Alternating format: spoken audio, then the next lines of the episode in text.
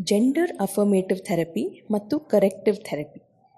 ಹುಟ್ಟಿನಿಂದಲೇ ಅವರಿಗೆ ನಿಗದಿಪಡಿಸಿದ ಲಿಂಗದೊಂದಿಗೆ ಗುರುತಿಸದವರು ಚಿಕಿತ್ಸೆಗಳ ಮೂಲಕ ತಮ್ಮ ಆಯ್ಕೆ ಮಾಡಿದ ಲಿಂಗದೊಂದಿಗೆ ಹೆಚ್ಚು ಬಲವಾಗಿ ಹೊಂದಿಕೊಳ್ಳಲು ಬಯಸಬಹುದು. ಆದಾಗ್ಯೂ, ನಿಮ್ಮ ಸ್ವಯಂ ಗುರುತಿಸಲ್ಪಟ್ಟ ಲಿಂಗದೊಂದಿಗೆ ಮಾನ್ಯತೆ ನೀಡಲು ನೀವು ಯಾವುದೇ ಚಿಕಿತ್ಸೆಗಳಿಗೆ ಒಳಗಾಗಬೇಕಿಲ್ಲ. ಈ ನಿಟ್ಟಿನಲ್ಲಿ ಚಿಕಿತ್ಸೆಗಳ ಎರಡು ಸಾಮಾನ್ಯ ಪ್ರಕಾರಗಳನ್ನು ಕೆಳಗೆ ವಿವರಿಸಲಾಗಿದೆ.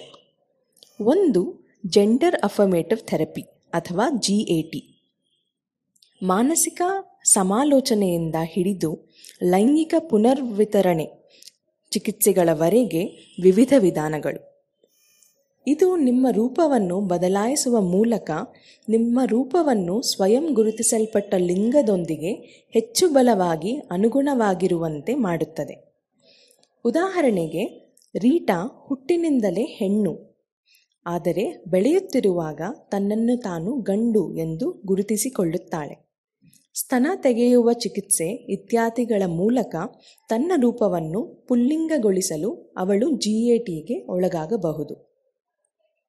ಜಿ ಎ ಟಿಯ ನಂತರ ನೀವು ಗಂಡು ಅಥವಾ ಹೆಣ್ಣು ಎಂದು ದೃಢೀಕರಿಸುವುದು ಸಾಂವಿಧಾನಿಕ ಹಕ್ಕು ಮತ್ತು ಜಿ ಎ ಟಿಗೆ ಒಳಗಾಗಲು ಯಾವುದೇ ಕಾನೂನಿನ ಅಥವಾ ಇತರ ಅಡೆತಡೆಗಳಿಲ್ಲ ಎಂದು ಸುಪ್ರೀಂ ಕೋರ್ಟ್ ಅಭಿಪ್ರಾಯಪಟ್ಟಿದೆ. ಎರಡು ಕರೆಕ್ಟಿವ್ ಥೆರಪಿ ಅಥವಾ ಇಂಟರ್ಸೆಕ್ಸ್ ಚಿಕಿತ್ಸೆ.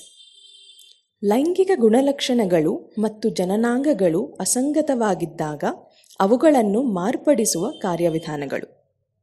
ಉದಾಹರಣೆಗೆ ನಕುಲ್ ಎಂಬ ಮಗು ಗಂಡು ಮತ್ತು ಹೆಣ್ಣು ಜನನಾಂಗಗಳೊಂದಿಗೆ ಜನಿಸುತ್ತದೆ ಮತ್ತು ಅವನು ತನ್ನ ಲಿಂಗ ಪುರುಷ ಎಂದು ಸ್ವಯಂ ಗುರುತಿಸಿಕೊಳ್ಳುತ್ತಾನೆ ಮತ್ತು ನಿರ್ಧರಿಸುತ್ತಾನೆ. ಆದ್ದರಿಂದ ಪುರುಷ ಲಿಂಗಕ್ಕೆ ಹೆಚ್ಚು ಬಲವಾಗಿ ವಾಲಲು ಅವನು ಕರೆಕ್ಟಿವ್ ಥೆರಪಿಗೆ ಒಳಗಾಗುತ್ತಾನೆ. ರಾಷ್ಟ್ರವ್ಯಾಪಿ ನಿಯಮಗಳು ಅಸ್ತಿತ್ವದಲ್ಲಿಲ್ಲದಿದ್ದರೂ ತಮಿಳುನಾಡು ಅಂತಹ ಕೆಲವು ರಾಜ್ಯಗಳು ಚಿಕ್ಕ ವಯಸ್ಸಿನಿಂದಲೇ ಅಕ್ರಮ ಇಂಟರ್ಸೆಕ್ಸ್ ಚಿಕಿತ್ಸೆಯನ್ನು ತಡೆಗಟ್ಟಲು ಶಿಶುಗಳ ಮೇಲೆ ಅನಗತ್ಯ ವೈದ್ಯಕೀಯ ವಿಧಾನಗಳನ್ನು ನಿಷೇಧಿಸಿವೆ.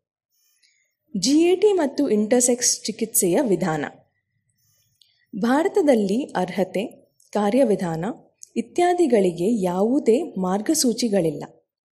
ಜಿಎಟಿ ಮತ್ತು ಇಂಟರ್ಸೆಕ್ಸ್ ಚಿಕಿತ್ಸೆಗೆ ಸಂಬಂಧಿಸಿದ ಕಾನೂನುಗಳಿಲ್ಲ.